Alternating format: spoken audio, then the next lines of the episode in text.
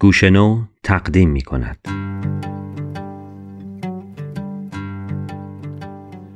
داستان کوتاه شیراز از مجموعه داستانی بهترین شکل ممکن به قلم مصطفی مستور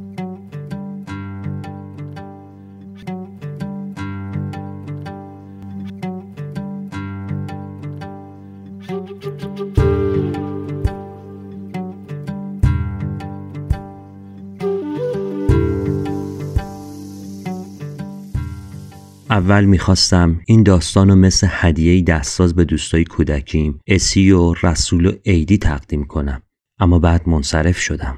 نه تنها به این دلیل که در تقدیم کردن همواره ارزشمند بودن هدیه مفروض گرفته میشه و من در خصوص ارزشمند بودن داستان همیشه تردید داشتم بلکه بیشتر به این دلیل که در این کار نوعی خود برتربینی ابلهانه وجود داره که به شدت آزاردهنده است.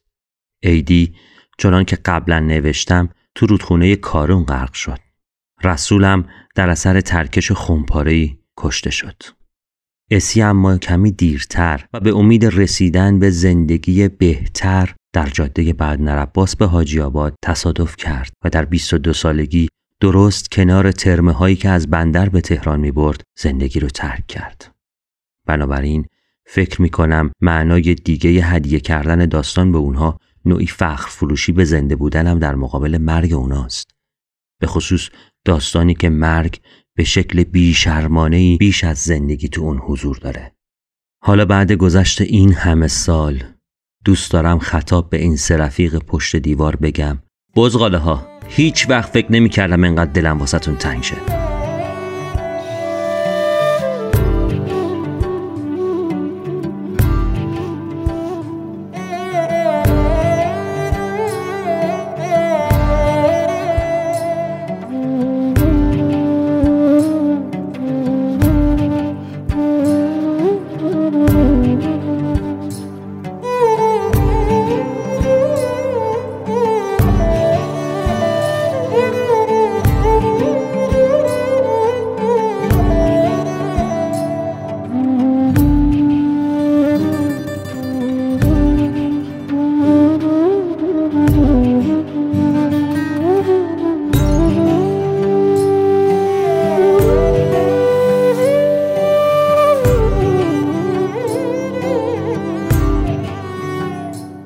مثل مرگ از اون میترسیدیم. منظورم من و رسول و عیدی و اسی و بقیه بچه های کوچه است. همیشه پالتوی سیاهی می پوشید زمستون و تابستون. صبح و ظهر و شب. پالتوش تا نوک کفشاش بلند بود. یقه پالتو رو تا وسط کلش بالا می‌کشید و وقتی از دور میدیدیش انگار سر نداشت. رسول می‌گفت با پالتو مثل روحای کارتونهای والت دیسنی میشه که پا و کله ندارن. تنها فرقش این بود که روحای کارتونا سفید بودن و خورما با اون پالتوی گشاد شبیه روح سیاهی می‌شد که تو هیچ کارتونی ندیده بودیم. پدر عیدی می‌گفت خودش دیده سالها قبل یکی از سربازا پالتو رو داده به خورما. پدر عیدی پاسبون بود و گاهی توی عروسی ها بیرون خونه عروس یا داماد می و نمیذاش کسی بدون کارت عروسی بره توی مجلس.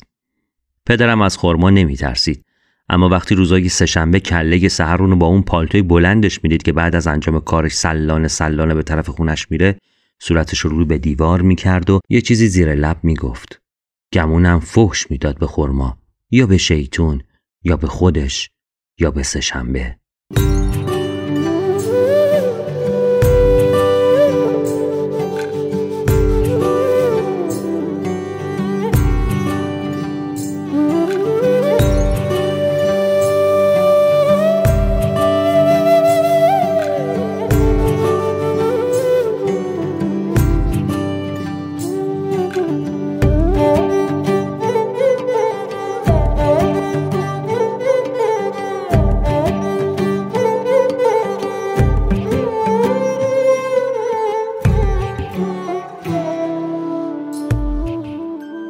پدرم می‌گفت پنجاه و دو بار. پدر ایدی می‌گفت پنجاه و نه بار. بیبی خاتون که از همه بیشتر عمر داشت می‌گفت یا شست و سه بار یا شست و چهار بار. غلام سگی می‌گفت هزار بار. دروغ می‌گفت غلام.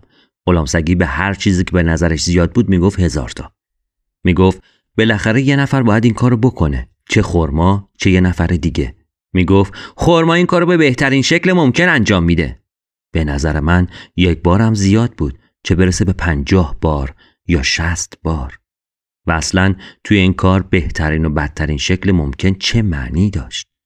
برای همین بود که از خورما میترسیدیم. نمی‌دونم چرا به اون می‌گفتن خورما پدرم می‌گفت لابد به خاطر اینکه تو جوانی توی بازار عبدالحمید خورما میفروخته. بیبی خاتون می‌گفت به خاطر نخل توی خونشه می‌گفت نخل خونه خورما قدیمی ترین نخل محله است و حاجت میده. راست می‌گفت بیبی خاتون. منظورم اینه خودم چند بار دیدم اقدس خانم و بیبی صدیقه و حتی شهین طلا نیت می‌کردن و به شاخه های نخل خونه خورما پارچه های سبز میبستن. غلام اما می‌گفت به خاطر این بوده که شرکت رسومات ازش خورما میخریده. یه بار به پدرم گفتم رسومات یعنی چی؟ گفت صد دفعه گفتم دوربر غلام نرو طول سک خورما زن نداشت. یعنی از وقتی اومده بود محله که ما کسی زنشو ندیده بود. پدر اسی می‌گفت خورما زنشو گذاشته کرمون تا نفهمه او اینجا داره چه غلطی می‌کنه. گمونم هفتاد سالی داشت لامصب. شایدم بیشتر. همه موهای ابروها و صورتش سفید شده بود. عاشق فیلم های هندی بود. رسول می‌گفت صد بار اونو دیده برای تماشای فیلم های راج کاپور و دیلیپ کومار و درماندرا توی صف سینما مولن روژ ایستاده. خودم هم یه بار اونو توی سینما دیده بودم. فیلم سنگام بود و مردم ریخته بودن اونجا. گمونم به خاطر راج کاپور و راجندرا کومار بود توی فیلم اسم راج کاپور سوندر و اسم راجندرا کومار گوپال بود توی فیلم هر دو عاشق دختری به اسم رادها می شدن که نقششو ویجانتی مالا بازی می کرد. از اون فیلم های گریه دار بود. منظورم اینه که از بقیه فیلم های هندی گریه دار تر بود. فیلم چهار پرده بود و وقتی بین دوتا از پرده ها چراغا رو روشن کردن چشمم افتاد به خورما. ردیف اول نشسته بود و داشت پپسی و ساندویچ می‌خورد. با اینکه زمستون بود و بیرون هوا حسابی سرد شده بود اما توی سینما نفسمون داشت از گرما بند میومد بس که شلوغ بود لامصب. توی اون جهنم خورما پالتوشو در نیاورده بود و تنها یقه اونو پایین کشیده بود. اواخر پرده آخر بود که فهمیدم یکی از دستکشای پشمیمو گم کردم. منتظر بودم فیلم تموم شه تا برم زیر سندلیا و دنبالش بگردم. فیلم رو که می‌دیدم دو بار صدای بلند گریه کسی از ردیفای جلو پیچید توی سالن یه بار وقتی گوپال به خاطر رفیقش سوندر از عشق به رادها گذشت و یه بارم وقتی اواخر فیلم خودکشی کرد. فیلم که تموم شد و چراغا رو روشن کردن رفتم زیر صندلی تا دستکشم رو پیدا کنم. رفته بود زیر یکی از صندلی های ردیف جلو و پر از خاک شده بود. گمونم هزار نفرون رو لگت کرده بودن. از زیر صندلی ها که بالا اومدم هیچ کس توی سینما نبود. تنها خورما نشسته بود روی صندلیش و هنوز زل زده بود به پرده سفید سینما. انگار فیلم هنوز ادامه داشت و تنها اون اونو می‌دید. صورتش خیس شده بود. نمی‌دونم عرق کرده بود یا به خاطر فیلم بود. زندگی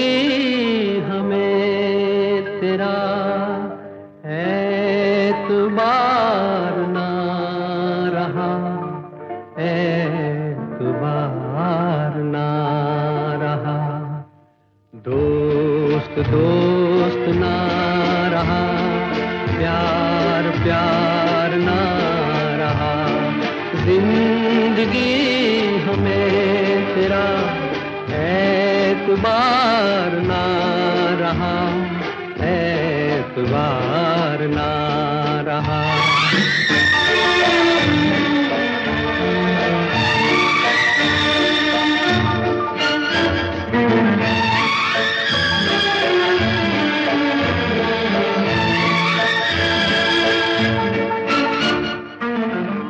اسی گفت جمعه ها میره باغ وحش. گفت خورما عاشق باغ وحشه. روی سیلبند خاکی ایستاده بودیم و من و اسی و ایدی داشتیم توی رودخونه سنگ پرت می‌کردیم. اون سال بارون زیادی باریده بود و آب کارون تا نزدیکی های سطح سیلبند بالا اومده بود. سنگ ها رو باید طوری پرتاب می‌کردیم که هرچی بیشتر روی آب سر بخورن. اسی همیشه سنگاشو از همه ما بیشتر روی آب قیل می‌داد. رسول چشماشو ریز کرده بود و داشت از پشت تکه شیشه سبزی به آسمون نگاه می‌کرد. گمونم تیکه از بطری های عرق غلامسگی بود. گفت به نظر من خودشو باید بذارن توی قفس. اسی گفت میگن عاشق مرغابیاست جمعه ها کله سهل میره باغ وش و نون میریزه توی حوز مرغابیا ایدی سنگ تیزی برداشت و پای چپش جلو آورد بعد یه چششو بست و تا جایی که می‌تونست خم شد به طرف جلو چند لحظه زل زد به رودخونه و بعد مثل کسی که گیج بره سر خورد و نزدیک بود با صورت بیفته توی آب اما فوری برگشت عقب و با تمام زورش سنگ و پرت کرد. سنگ فقط دو بار روی آب قل خورد و بعد رفت ته رودخونه. اسی گفت زکی چی بودین؟ گفتم رسول بده منم نگاه کنم. شیشه سبز از رسول گرفتم و از پشت اون زل زدم به آب. رودخونه انگار آب سبزی بود که موج بر می داشت و میکوبید به سیلبند. اسی سنگی برداشت و خم شد و بعد دستشو تا نزدیکی زمین پایین آورد. قبل از اینکه سنگ رو پرتاب کنه گفت یه نقشه دارم واسش. ایدی گفت من نیستم. گفت چی نیستی خره من که هنوز چیزی نگفتم. سنگ رو پرتاب کرد و همه با هم شمردیم.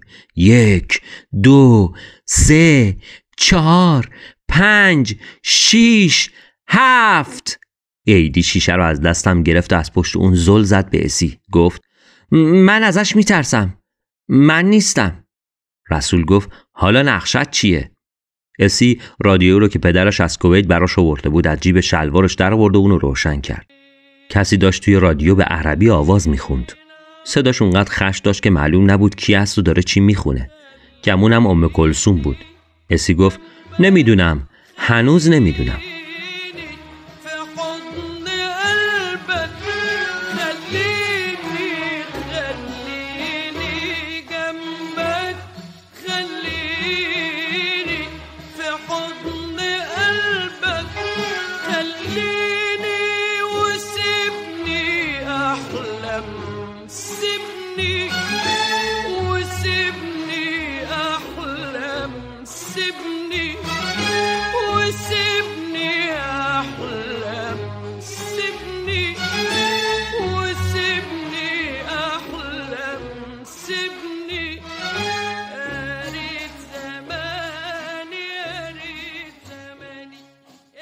سه روز بعد اسی نقشش رو آماده کرد.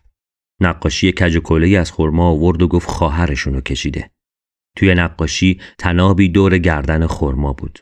گفت صورتشو خواهرش نقاشی کرده اما تناب و بعدا خودش به نقاشی اضافه کرده.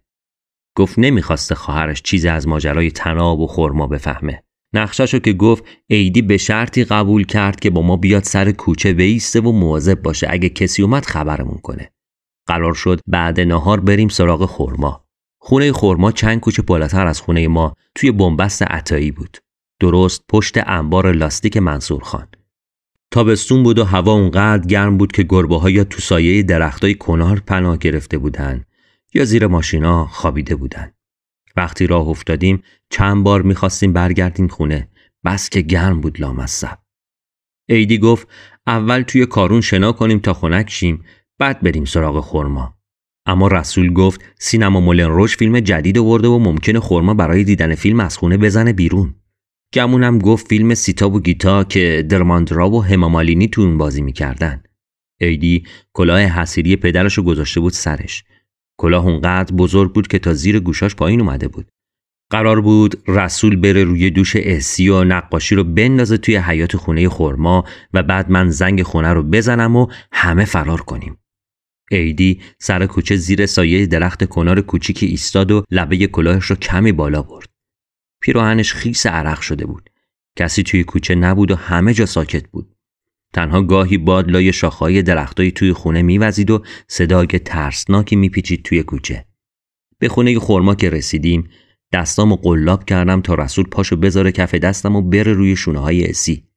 وقتی رسول رفت روی دوشه اسی شاخه های نکتیز نخل خونه خورما رفت توی موها و صورتش رسول فوش داد به شاخه های درخت. رسول سنگین بود و اسی مثل وقتایی که غلام حسابی مست می‌کرد چند بار گیج رفت و نزدیک بود رسول بندازه زمین. اما بعد کف دستاشو چسبون به دیوار و دیگه تکون نخورد. اون بالا رسول یک دستشو لبه دیوار گذاشته بود و با دست دیگهش داشت توی جیب شلوارش دنبال کاغذ نقاشی میگشت. گمونم همه حسابی ترسیده بودیم چون هیچ کس حرفی نمی‌زد. انگار هر لحظه منتظر بودیم خورما در حیات رو باز کنم و فریاد بزنه اینجا چه کار می‌کنین طول سگا؟ من برای اینکه کمتر بترسم سعی کردم به شیراز فکر کنم. اون تابستون قرار بود پدرم ما رو با اتوبوس ببره شیراز. عکس چند تا از جاهای دیدنی شیراز رو توی کتاب فارسیمون دیده بودم که فقط یکی از اونا رو خیلی دوست داشتم. اون از تخت جمشید و باغ ارم و حافظیه بیشتر دوست داشتم. ساعت بزرگی ساعت خیلی بزرگی بود که اون رو توی یکی از میدونای شهر گذاشته بودن. همیشه دوست داشتم ساعت رو از نزدیک ببینم. دلم می‌خواست شماره ها و اقربه هاشو با دست لمس کنم. دلم می‌خواست برم روی اقربه ثانیه شمارش سوارشم و یک دور روی عددا پرواز کنم. از روی سه پنج هفت ده یازده دلم می‌خواست برم رو صفش رو بدوم دنبال ثانیه شمار. ایدی کلاشو در آورد و تونتون اونو تکون داد. اول منظورشو نفهمیدم اما فریاد زد خور خور! و فرار کرد. بیسی گفتم گمونم خورما اومد. بعد خورما با اون پالتوی بلند و سیاهش پیچید توی کوچه. اسی خورما رو که دید از زیر رسول کنار رفت و رسول از اون بالا افتاد زمین. از در جیغ بلندی کشید و فحشی داد به اسی خورما چشش که به ما افتاد لحظه ایستاد. بعد دستاشو از جیب پالتوش بیرون آورد. بی خودی چند قدم به عقب برداشتیم اما یادمون اومد که کوچه بنبسته و همونجا خشکمون زد. خورما انگار بخواد سه بچه گربه رو طوری با هم بگیره که هیچ کدومشون فرار نکنن آروم آروم جلو اومد تا سایش افتاد روی ما. هزار بار آرزو کردم که کاش جای عیدی بودم. رسول گفت به خدا تقصیر اسی بود و زد زیر گرگه بعد نقاشی رو داد به خورما خورما زل زد به کاغذ نقاشی و ما انگار برای لحظه دری به بهش باز شده باشه از زیر دست و پای اون فرار کردیم.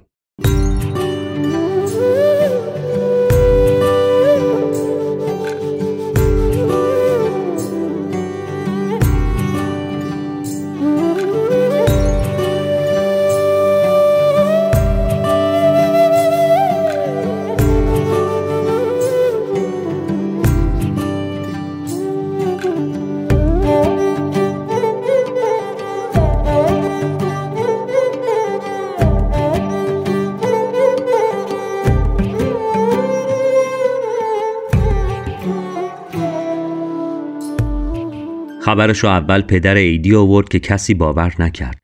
اما وقتی عکسش رو توی روزنامه دیدیم نزدیک بود از تعجب شاخ در بیاریم. عکس کوچیکی از خرما تو روزنامه چاپ شده بود و روی چشمای اون یک مستطیل سیاه گذاشته بودن که معنیشو نفهمیدم. زیر عکس نوشته شده بود قاتل. روزنامه نوشته بود وقتی زن خرما فهمیده شوهرش چه کاره بوده ازش جدا شده و رفته خونه خواهرش. توی روزنامه از قول خورما نوشته بود که چون زنشو خیلی دوست داشته اما نمی‌تونسته جلوی رفتنشو بگیره اونو کشته.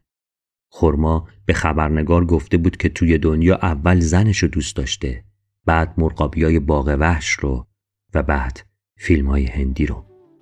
تو روزنامه عکسی هم از زن خورما بود که زیر اون نوشته شده بود مقتول سقرا نباتی 65 ساله روی چشماش اما مستطیل سیاه نبود